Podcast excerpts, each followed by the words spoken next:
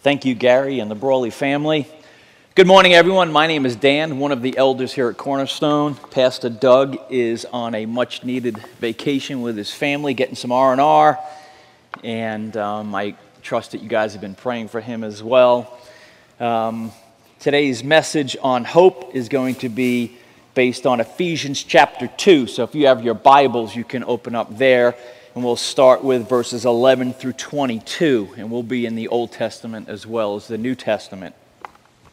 If you need a Bible, just raise your hand and someone will put a Bible in your hand. And if you do not own a Bible, you can keep it as a gift. So if you need a Bible, just raise your hand. I moved to Arizona in October of 2003 from the East Coast.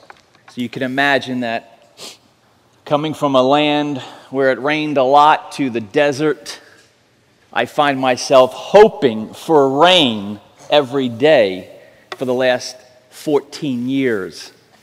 I'm often disappointed.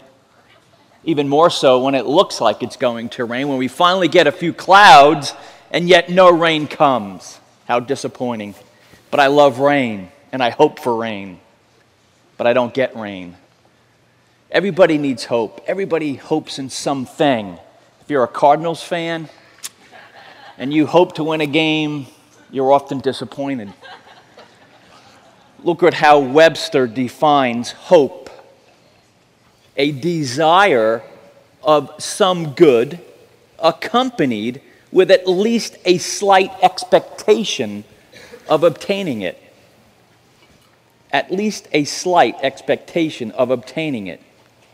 We have no certainty or any real assurance of getting that which we hope for. A job promotion, you may or may not get it. Hoping for these things, in essence, is not a bad thing, but the world's hope leaves the possibility of disappointment. It may not happen.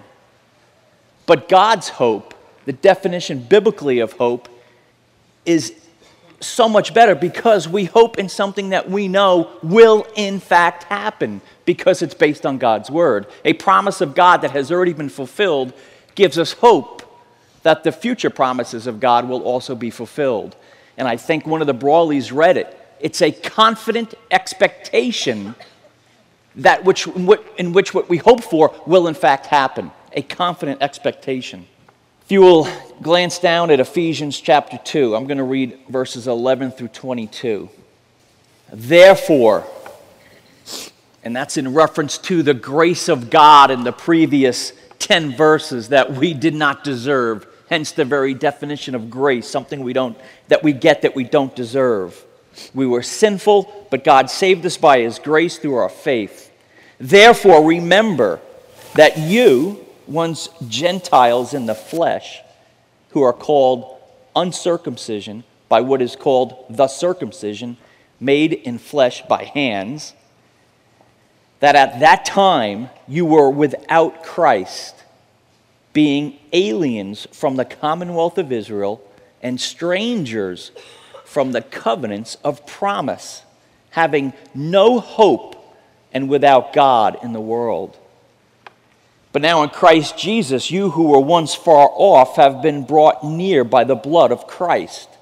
For he himself is our peace, who has made both one and has broken down the middle wall of separation, having abolished in his flesh the enmity, that is, the law of commandments contained in ordinances, so as to create in himself one new man from the two, thus making peace and that he might reconcile them both to God in one body through the cross, thereby putting to death the enmity. And he came and preached peace to you who were far off and to those who were near. For through him we have both access by one Spirit to the Father. Now, therefore, you are no longer strangers and foreigners, but fellow citizens with the saints and members of the household of God having been built on the foundation of the apostles and prophets, Jesus Christ himself being the chief cornerstone, in whom the whole building, being fitted together, grows into a holy temple in the Lord, in whom you also are being built together for a dwelling place of God in the Spirit. We go back to verse 12. Having no hope and without God in the world. This message I'm going to teach from God's Word today, I pray, and I'm going to do that right now, that if you're here today and you do not know Jesus Christ as your Savior, and you have no hope, that through the reading of the Word of God today, that your heart and your mind will be opened by the power of God. I have absolutely zero power outside of God. It's His Word that will do the ministering to you believers, and I believe also to the hearts here today that are made out of stone, because God could turn your heart into a heart of flesh. We live in a nasty world today. The world desperately needs hope, and there's only one hope, and that is in God. And we're going to get into the scriptures here, but how Jesus was foretold in the Old Testament that gave the believers in the Old Testament hope because they could believe in the promises of God. And then in the New Testament, the, new, the believers saw those promises fulfilled, and that gave them hope. And then we today, with all believers, can actually hope in the future because there's still a lot of promises that God made in the scriptures that have yet to come, come true. But we know, based on God's word, that they will come true. Numbers 23:19 says this. I used to always think of this particular verse strictly as the fact that God cannot lie. This is what it says. 23:19. God is not a man that he should lie, nor a son of man that he should repent. Praise God that God is not a man. But check out this. Has he said and will he not do? Or has he spoken? And will he not make it good? I never really put that verse there into the definition of hope. It's exactly what it means hope. If God says something, will he not do it? If he speaks, will he not make it good? Of course. If you're a Christian, you believe that, right? God can't lie. If God says he's going to send a redeemer, do we have the faith that He's going to fulfill that promise and send a Redeemer? If God says, I'm going to complete the work that I've started in you, do you believe it? Do you have faith in the promise that God just made about you individually? That the work He started in you, He will be faithful and just to, to complete it until the day of Christ Jesus. We have to believe in the promises of God. God gives us no reason to ever not believe in His promises. If we don't, it's a lack of faith. Turn with me to Genesis chapter 3.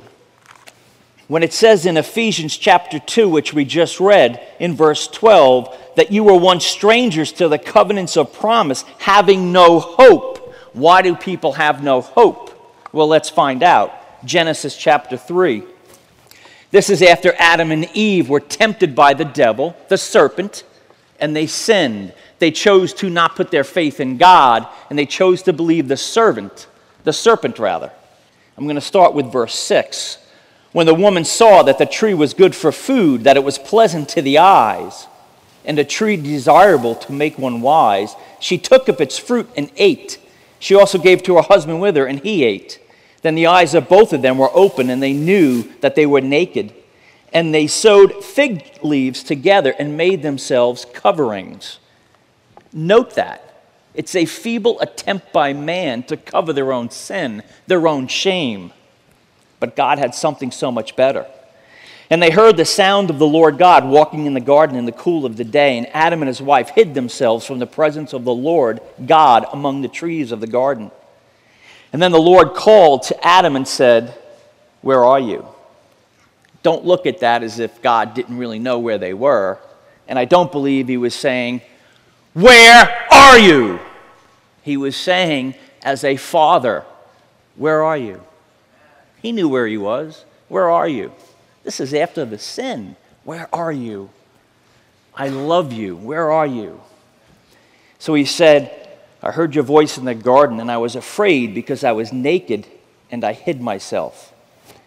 And he, God, said, Who told you that you were naked? Have you eaten from the tree of which I commanded you that you should not eat?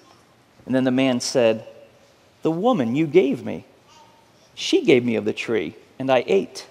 and the Lord God said to the woman, What is this you have done? And the woman said, The serpent deceived me, and I ate.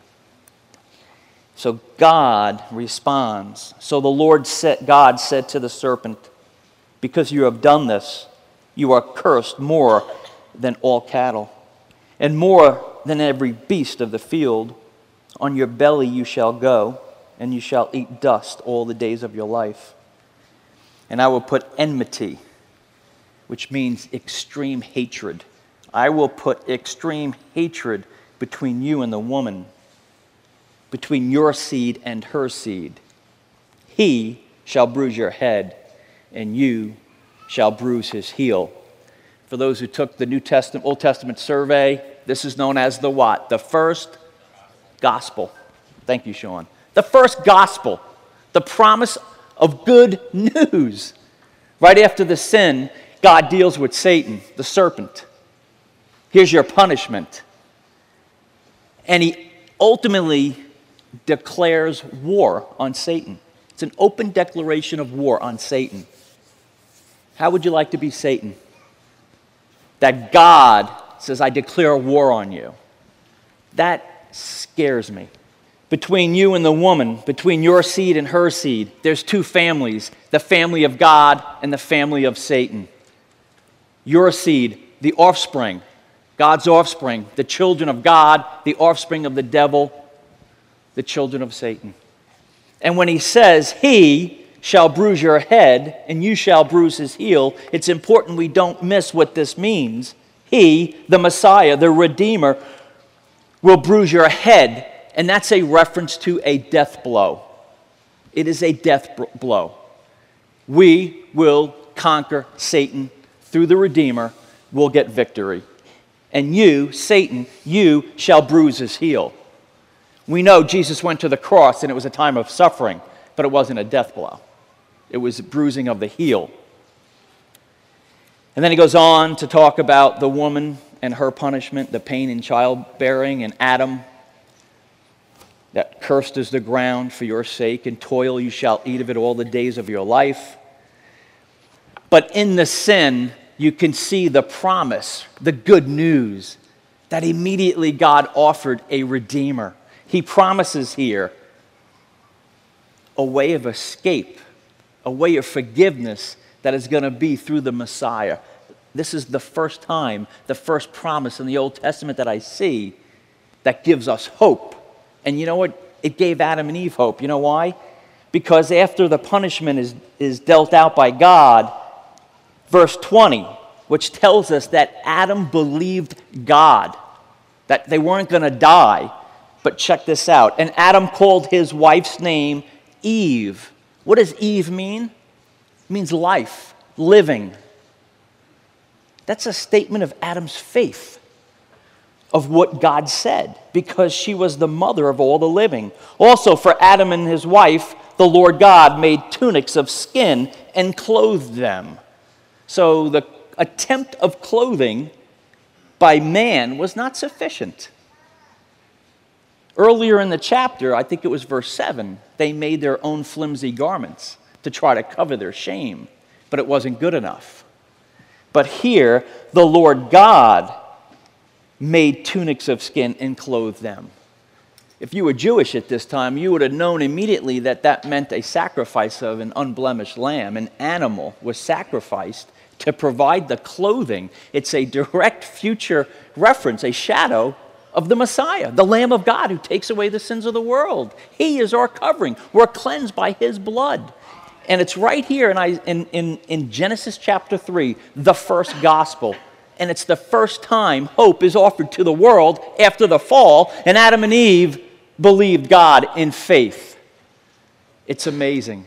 And then throughout the generations, more and more promises come about this future Redeemer. It's a beautiful thing. Go over to Isaiah chapter 9 with me, would you? As you do that, I will read Isaiah 61, verse 10. It says, I greatly rejoice in the Lord. I exalt in my God, for he has clothed me with the garments of salvation and wrapped me in a robe of righteousness. I don't know what this is. If anybody falls asleep, for he has clothed me with the garments of salvation and wrapped me in a robe of righteousness. A fulfillment of Genesis that we just read. It's good news. Chapter 3 was truly a beacon of hope. We're going to spend just a few moments with, with a couple other uh, passages of hope in the Old Testament pointing to Jesus Christ. Isaiah chapter 9 verses 1 and 2. Nevertheless, the gloom will not be upon her who is distressed, as when at first he lightly esteemed the land of Zebulun and the land of Naph- Naphtali, and afterward more heavily oppressed her by the way of the sea beyond the Jordan.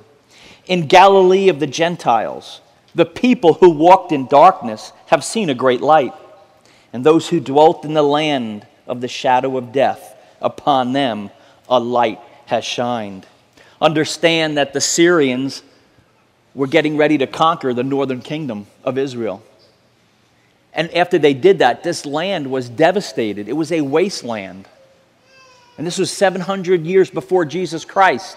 700 years later, Jesus walks this very land that they're talking about, which is fulfilled in the New Testament, bringing light. 700 years of darkness but the promise of Isaiah would not have been missed by those waiting for the fulfillment of the Messiah of chapter 3. This is another prophetic messianic scripture that Jesus fulfilled. Don't miss it. Those who walk in darkness will see a great light. I submit every single person in this room, at one point in your life, you walked in what? Darkness. The Bible says that you're born a sinner. You're born, born in darkness. It's not until you come to a personal faith in Jesus Christ do you enter the light. Don't miss this. Jesus, 700 years of darkness foretold, Isaiah was a prophet. He told the Jews, if you continue in your sin, you will be disciplined by God. He does it because he loves you and wants to restore you back to proper fellowship part of the discipline was a conquering nation was going to come and conquer you.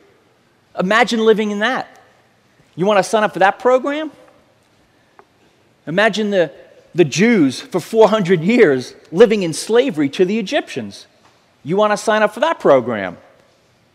Sin, disobedience leads to discipline from God. It's not fun while we go through it, right? But ultimately, it restores our fellowship with God once we're sinning and God disciplines us. But here is the hope that they have seen a great light. Let's see the fulfillment of this. Turn to Matthew chapter 4, verse 12.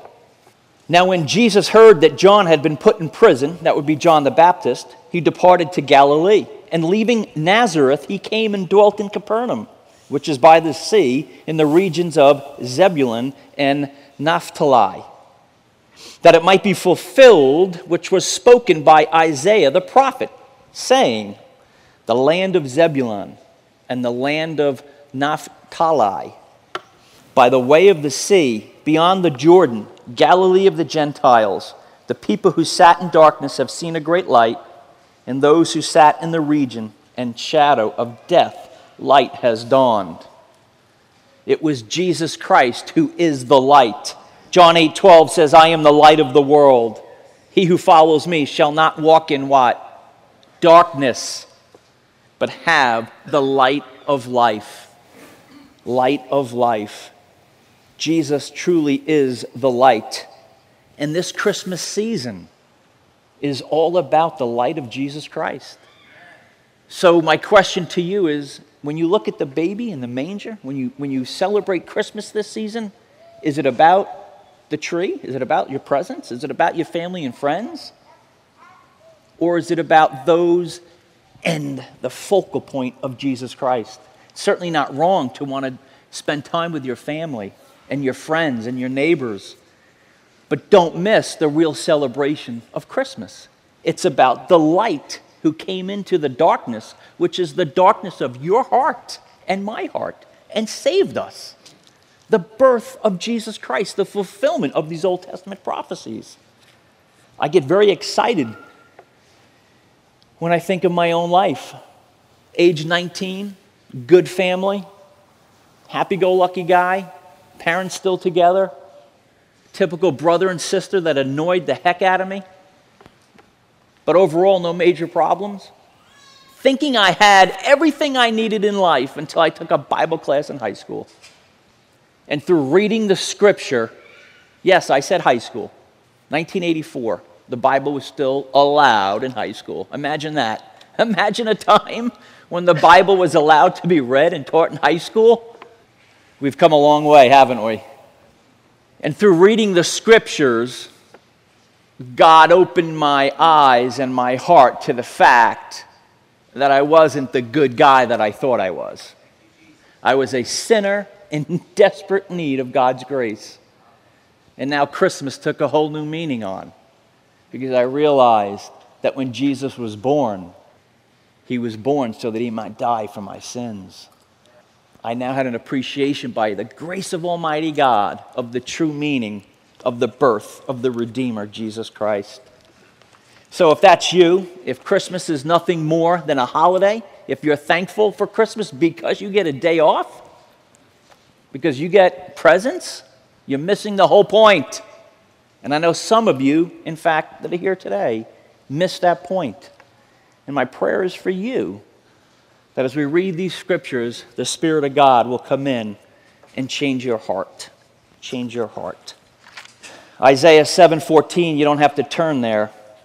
It says, "Therefore the Lord himself will give you a sign. Behold, the virgin shall conceive and bear a son, and you shall call his name Emmanuel." Emmanuel means God with us. Let's say it out loud. God with us. The key point there is a sign, a virgin. No human father was allowed to be involved in this birth. Jesus was already around from the beginning of time. He has no beginning. And his mom was Mary, as the scripture tells us. But Jesus was born sinless, lived a sinless life, so that he can become the appropriate, perfect substitute on the cross in which we belong. 2 Corinthians 1:20 says for all the promises of God find their yes in him. And that is why it is through him that we utter our amen to God for his glory. Let me pray. Father, I we we thank you, Lord, for your word and we are grateful, God, for the hope that we have through Jesus Christ. Lord, there is only one hope for any one of us, and that is you, hope in God and God alone. So, Father, as we continue this study, of hope, biblical hope, as opposed to worldly hope. My prayer, God, is that anybody who's here today who's had hope ripped from them, that their hope and their joy and their peace would be given back to them. And Father, I pray for those who come here today that are truly hopeless and, and living in darkness, that by your grace you might reveal your joy to them your Savior to them, the Redeemer, in a clear, clear way. But I just thank you, God, for my brothers and sisters who encourage us each and every day. What a joy it is to be part of this body. So thank you in the name of Jesus. Amen. I'm embarrassed that I didn't pray earlier. God just revealed to me that I didn't pray. And I'm embarrassed at that. But these promises in the Old Testament, guys, there are over 300 promises in the Old Testament that point to Jesus Christ. He fulfilled every single one of them. Micah 5 2 tells us that the Messiah would be born in Bethlehem. Where was Jesus born? Bethlehem. There's, there's every imaginable aspect of the Messiah his life, his birth, his ministry, his death, his burial, his resurrection, his ascension, all foretold thousand years before he was born. And this is God telling us this is what you need to look for in my Redeemer, the Messiah, the promised Messiah. I've touched on two of three of them. Three of them. I want to draw your attention to your bulletin. You should have something in there that says hope, holding on to the promises of God, as well as the proclaimed promises of God, all fulfilled in Christ on your own, I would urge you in the week or so, pick out some of these events where the promise is proclaimed and the promise fulfilled. It's a great thing to do with your family as you sit around the table and you can talk about, hey, Micah says Jesus was born in Bethlehem. Let's see how it was fulfilled in Matthew chapter 2. So, the, the, the real desire of my message is to talk about what does hope result in? What is the result of the hope that we have in Jesus Christ? Should it be that we hide our hope in the house? When we go to work, we hide it? When we see our neighbors, we hide the hope? No! The result of hope is faith. And I want to show you in Colossians chapter 1, verse 4 and 5. This is really cool because I want to distinguish the difference between hope and the difference between faith. Colossians chapter 1, starting in verse 3, it says, We give thanks to the God and Father of our Lord Jesus Christ, praying always for you. Since we heard of your faith in Christ Jesus and your love for all the saints, because of what? The hope which is laid up for you in heaven. 1 Corinthians 13 13 says, And these three things remain faith, hope, and love. So it distinguishes a difference between faith and hope.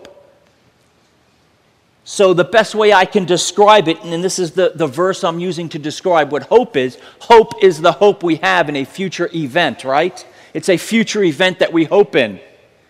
And because of that hope, we live a certain way, and that is faith. We live by faith. Habakkuk tells us, the just, the righteous shall live by faith. So we live by faith because of the hope which is laid up for you in heaven. In other words, the faith and the love are kindled, so to speak, by the hope that we have in the promises of God. I have a lot of hope, guys, and it's not a blind hope. It's a confident hope because it's based on the Word of God. And because of that, we live a certain way. Now, turn to this is really cool. Turn to Luke chapter 2. We're going to just see some really exciting shepherds here. Really excited shepherds. if you ever wanted to be someone else in your life, at this point in time, it would have been really cool to be one of these shepherds. Chapter 2, Luke. So we're going to read this with the belief or with, with, the purpose of seeing the result of the faith of the shepherds and what it looked like in their life. And then we're going to share with a family of certain things that we can do because of the hope we have in us. And it came to pass in those days that a decree went out from Caesar Augustus that all the world should be registered. That's a nice word for taxed the census took place while Quirinius was governing Syria. So all went to be registered, everyone to his own city. Joseph went up from Galilee out of the city of Nazareth into Judea, into the city of David, which is called Bethlehem, because he was in the house and lineage of David. Even though Caesar required the census, it was God directing the baby who's yet to be born into Bethlehem. Because Micah said in chapter 5, verse 2, that the Redeemer would be born where? In Bethlehem. He couldn't stay in Nazareth. She couldn't have the baby in Nazareth. It would have violated the prophecy of Micah. So they had to get to Bethlehem. And in God's sovereignty, every, I think, 14 years, there was a tax, a census by the Romans. It's beautiful how God works. These leaders of the world are under the control of Almighty God.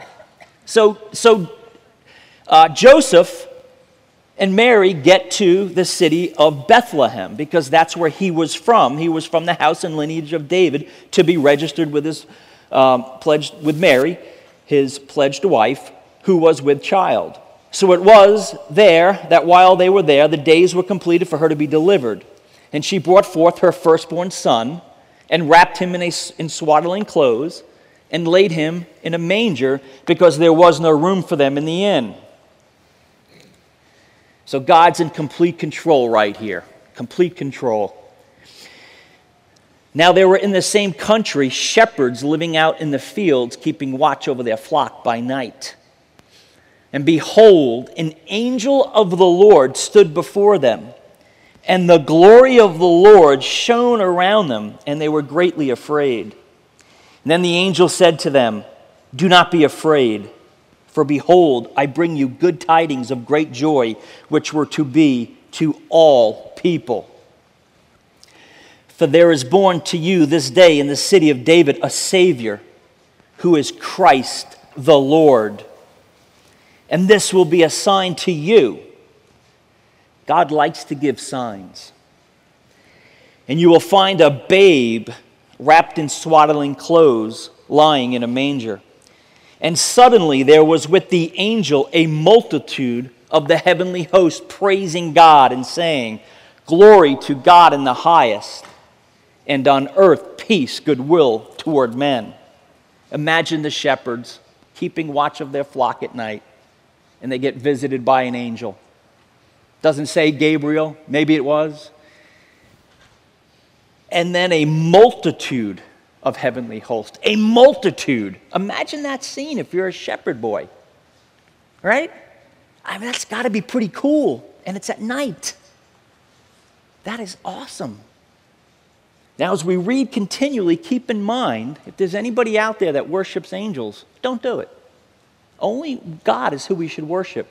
If there was ever a passage that would permit us to worship an angel, this would be it. But we don't worship angels. Let's see what the shepherds did. And so it was, when the angels had gone away from them into heaven, this is verse 15, that the shepherds said to one another, let us now go to Bethlehem and see this thing that has come to pass, which the Lord has made known to us. And they came with haste and found Mary and Joseph and the babe lying in a manger. Now, when they had seen him, they were made widely known the saying which was told them concerning this child. And all those who heard it marveled at the things which were told them by the shepherds. But Mary kept these things and pondered them in her heart. And then the shepherds returned, glorifying and praising God for all the things that they had heard and seen as it was told them. The shepherds were so excited. They believed in the message from God and they acted on it. Their hope was in the words of the angel, which they knew was from God, and the result of that hope was the faith to go see. They had no doubt and there was no delay. When it says, let us go now, literally, they went now. And, it, and the word found, when they found them, in the Greek, that word found means after a search. So when they got in there, they searched intently for the child and they found the child in complete excitement. So, my question to all of us is what have you been doing with the hope that you have in God? like the shepherds? Are you going out in haste telling others about what God's done for you in your life, about the message of the gospel of Jesus Christ? You all have friends, you all have family, you all have neighbors that you know continually walk in darkness. And don't think it's an accident that you are their coworker, that you are their neighbor, that you are their son or their parent or their daughter or their cousin. Yes, it's you. You're the vessel that God wants to use to share the light of Christ in these lives. When you share what God does in your life, you encourage others. And when they shared in verse 17 that which was told them concerning the child, in verse 18 it says, All those who heard it marveled at the things which were told them by the shepherds. Marveled. But Mary kept these things and pondered them in her heart. This is exactly what the angel told Mary previously that your son, Jesus, will save his people from their sins. She's getting confirmation. Probably had a pretty good time. Could you imagine giving birth in a manger? It's probably hard enough in a hospital, isn't it? Or at home. In a manger? They were excited. We should be excited. So I just want to share uh, two minutes here of an opportunity that the Lynch family is doing to share the hope that we have in Jesus Christ. We stole the idea from the Troyers and the Morrises and the Prices. So this is not our idea. Um, like Gary said, Tiffany's smarter than him. Well, my wife's a lot smarter than me, too, guys. And to my shame, I think she loves all you guys a lot more than I do. so, 13 years I've been living in my house.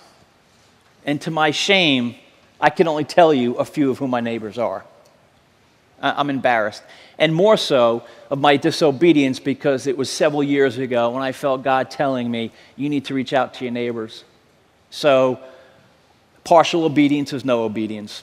I reached out to them only when I saw them. Hey, Joe. Hi, Mary. It was this. You come home from a hard day's work, right? The last thing you want to do is talk to your neighbors. I mean, that's, that's me. But this year, by God's grace, He's given Kathy and I and our family a heart for our neighbors.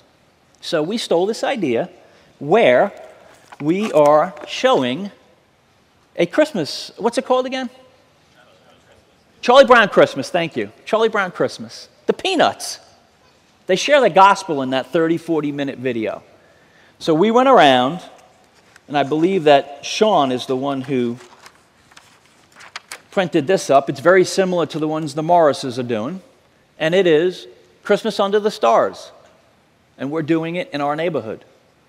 Nobody here is invited, except for the young Baileys, because they live a couple houses from me.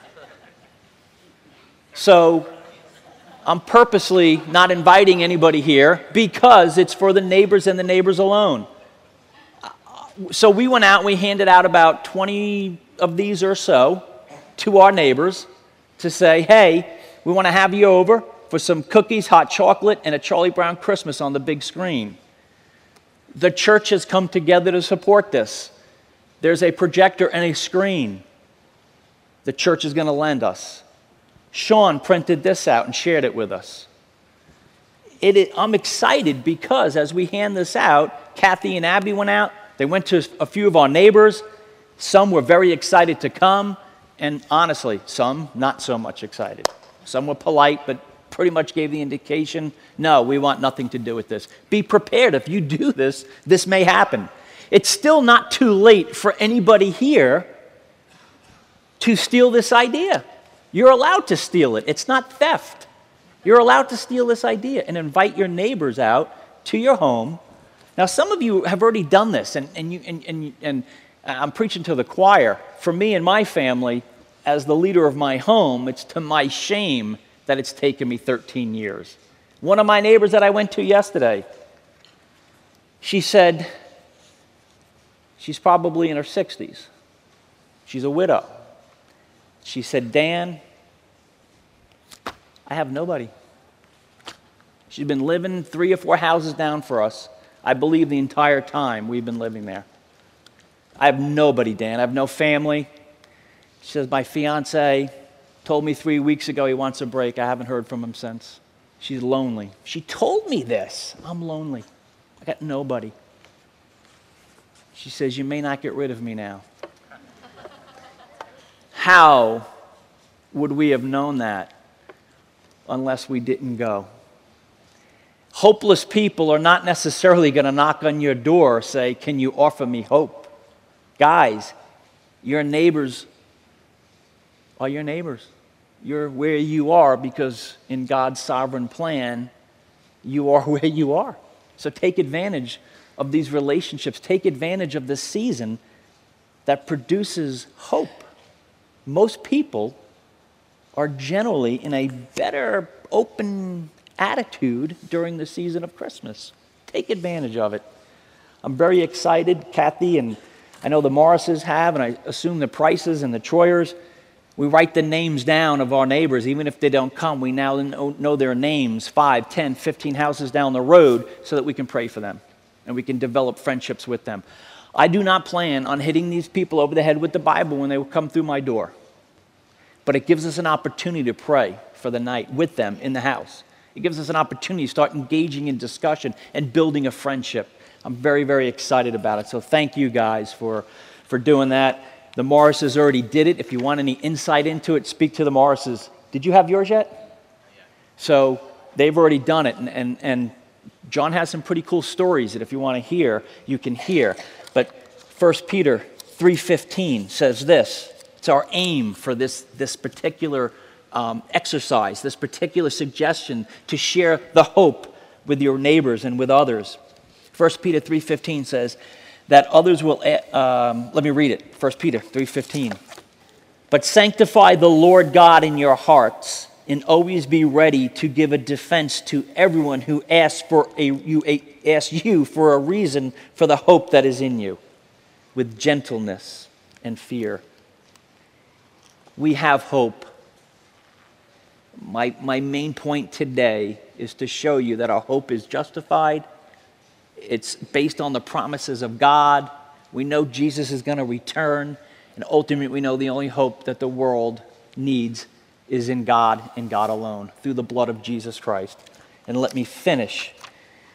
Psalm 33:18 says, "The eyes of God are on those who hope in him." So if, if, if, there's an element of fear to go out and reach out to your neighbors, I understand that. But remember, the eyes of God are on those who hope in him.